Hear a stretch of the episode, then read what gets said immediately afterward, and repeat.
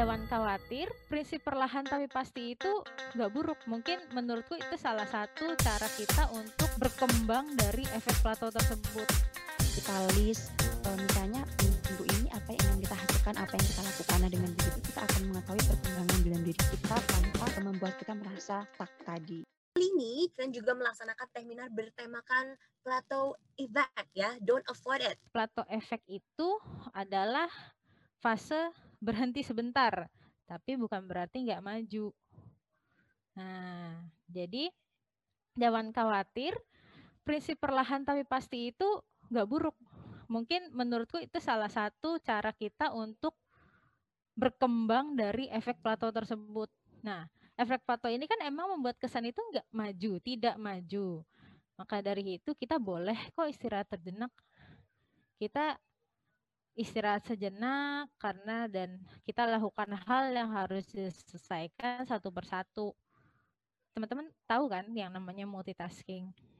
Coba deh kalau misalnya teman-teman lihat di multitasking itu mungkin memang ada orang yang semua apa melakukan beberapa hal uh, langsung dan dia bisa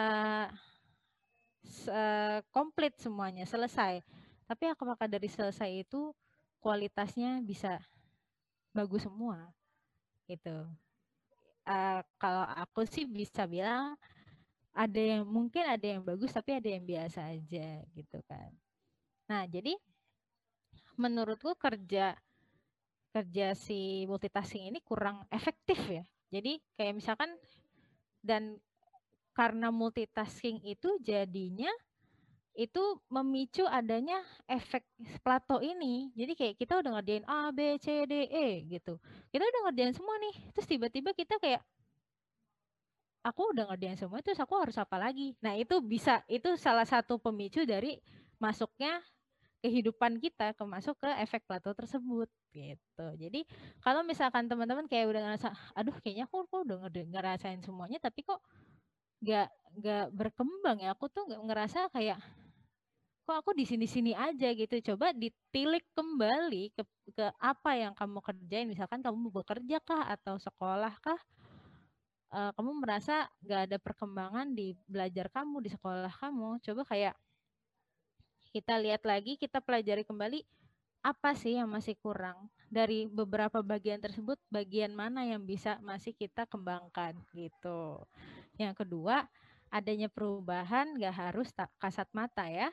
Nah, yang merasakan adanya perubahan pertama kali pada sesuatu itu aku bisa jamin itu adalah diri kita sendiri. Iya sih, tanggung jawab atas pekerjaan orang kepada orang lain itu ada. Dan kadang kita suka sakit hati ya. Aku sih nggak tahu ke teman-teman gimana, tapi mungkin kayak ada uh, misalkan aku ngerjain A, terus nanti bosku bilang, aduh ini kurang kamu kok kalau kerja gitu mulu sih misalkan kayak gitu nah itu uh, sakit hati pasti tapi dari situ kan berarti ada tandanya bahwa oh berarti aku harus cari cara lain nih supaya apa namanya supaya bisa dapat hal yang lebih positif lah dari orang yang melihat kita tadi gitu. Nah, ambil sisi positif dari kritik seseorang dan jangan selalu meratapi diri karena merasa perubahan diri tidak memuaskan orang lain. Karena jujur kita itu hidup untuk diri sendiri dan orang lain. Jadi di satu sisi kita harus memikirkan diri sendiri, tapi di sisi lain kita tidak boleh tutup mata sama apa yang orang lain katakan.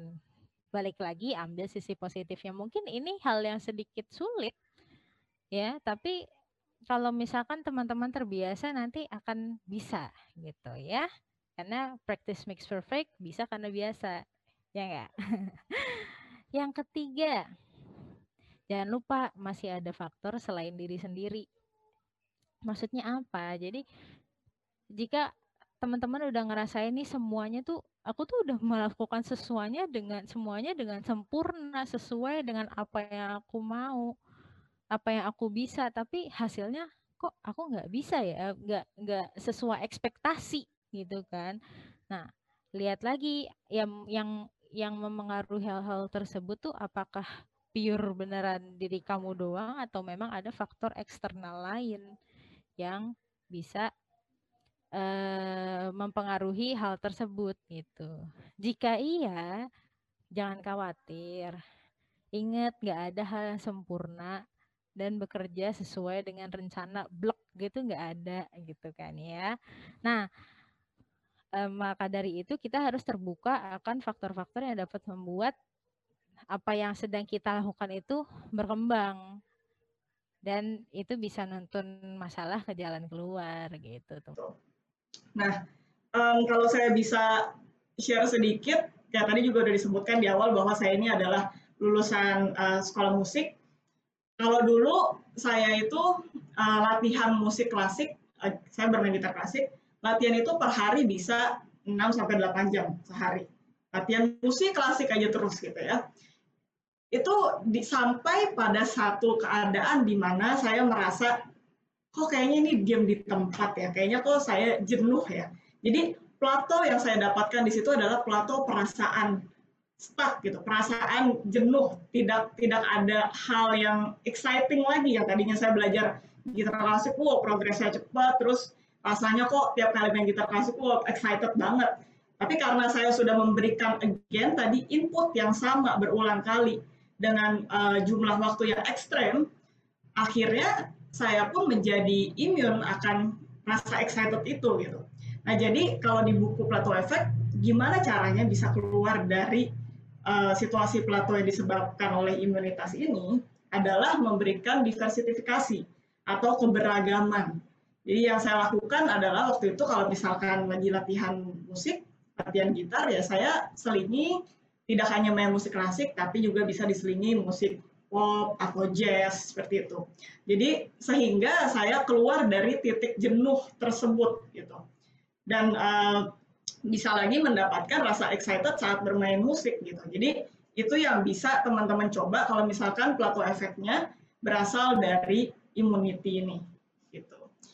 Nah untuk yang kedua tadi juga udah sedikit disinggung um, faktor utamanya adalah distraction.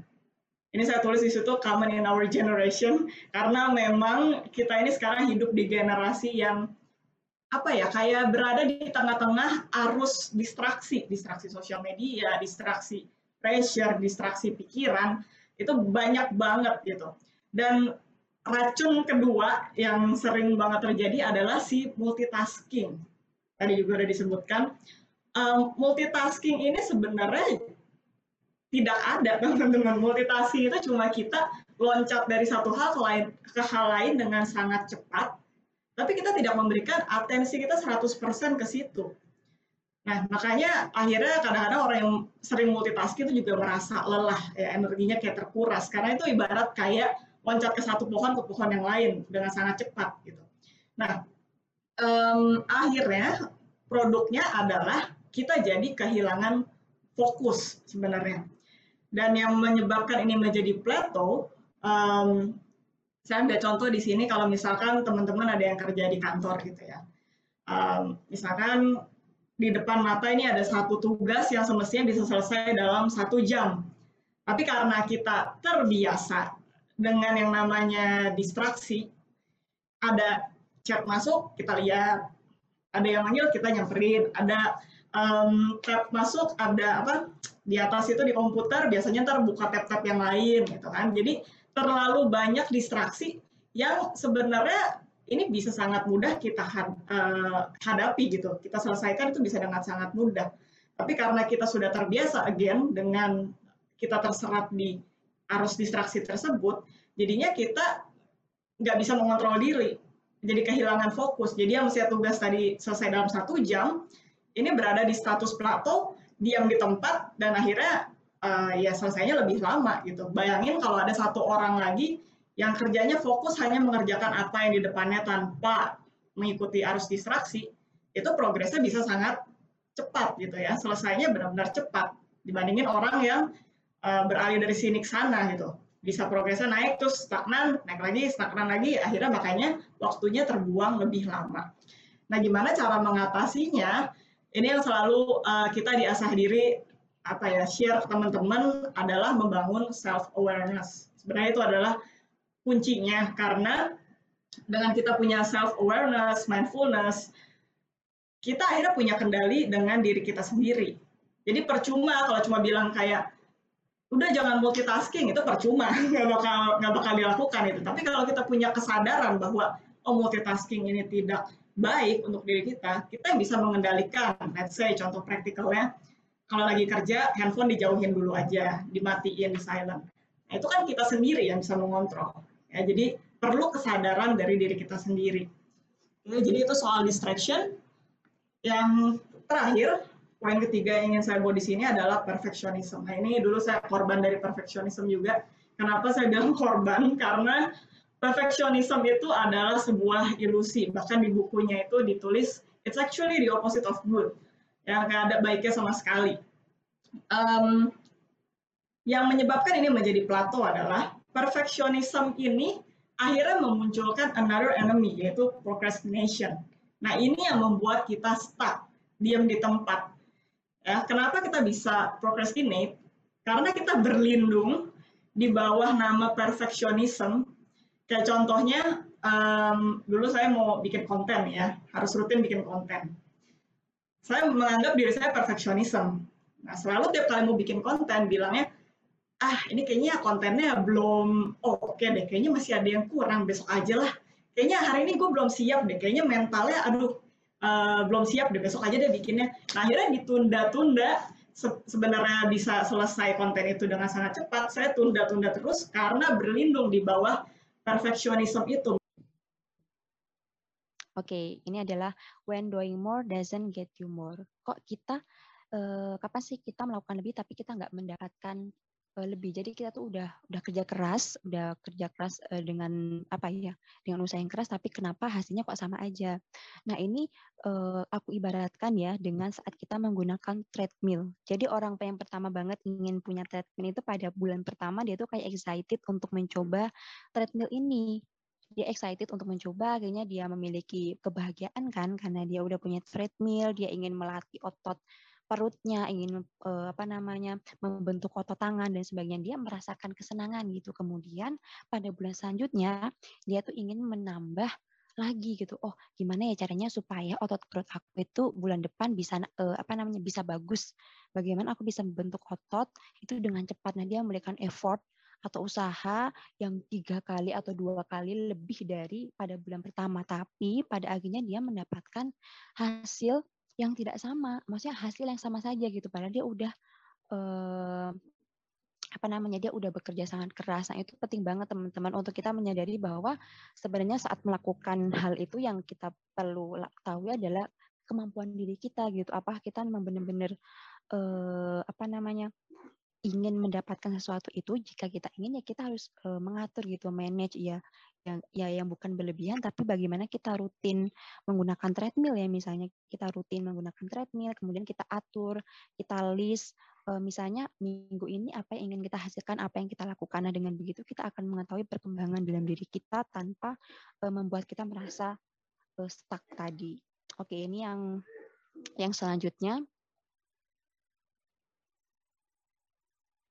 Oke, ini adalah the way to manage plat atau efek. Jadi, jadi gimana sih cara kita untuk uh, memanage atau mengatur apa namanya efek Plato ini dalam diri kita sebenarnya kan ada ini adalah hal yang wajar ya yang pasti akan dirasakan oleh seseorang. Jadi ya salah satu cara yang bisa kita lakukan adalah bagaimana memanagenya begitu kan. Yang pertama itu throw in some different training move. Jadi kayak kita melakukan training. Training ini bisa dilakukan oleh profesional atau uh, apa namanya kepada diri kita sendiri. Jadi kita melakukan pelatihan kepada diri sendiri, misalkan bisa dengan mindfulness, eh, kita menyadarkan kepada diri eh, diri kita sendiri bahwa tidak ada loh yang sebenarnya dikejar di dunia ini, eh, semuanya berjalan secara perlahan-lahan gitu. Jadi ya lakukan saja sesuai kemampuan kalian, jangan terlalu memaksakan. Tapi bukan berarti kita nggak mempunyai ambisi untuk menuju sukses ya. Nah itu lagi adalah kembali kepada diri kita, bagaimana kita bisa mengaturnya dengan baik. Nah, kemudian yang kedua ada don't be afraid to vary rep, range, and weight. Jadi teman-teman itu nggak perlu takut gitu. Misalkan kalian punya schedule atau punya kebiasaan uh, dengan menyusun pekerjaan itu yang uh, sangat padat begitu ya. Maksudnya uh, dengan terbiasa dengan pekerjaan yang misalkan tadi bekerja dari satu kali 24 jam. Nah, kalian jangan takut untuk mengubah uh, jadwal tadi, schedule tadi dengan uh, misalkan kalian udah belajar, kalian mengubah jadwal tadi sesuai dengan kemampuan kalian, memberikan to the list, membuat to the list, dan lain sebagainya itu jangan takut gitu. Karena dengan begitu kalian bisa melatih diri kalian agar terminimalisir dari efek plato ini. Oke, kemudian yang ketiga yaitu workout in groups for or alone. Jadi workout itu kayak kita tuh bekerja, uh, bekerja di luar atau kita uh, keluar bersama misalkan dalam sebuah pekerjaan, dalam sebuah organisasi atau uh, perusahaan itu kita mengalami atau karyawannya itu mengalami plato efek. Nah, itu kita bisa workout atau kita uh, keluar bersama mereka, kita jalan-jalan, kita me time bersama teman-teman kita.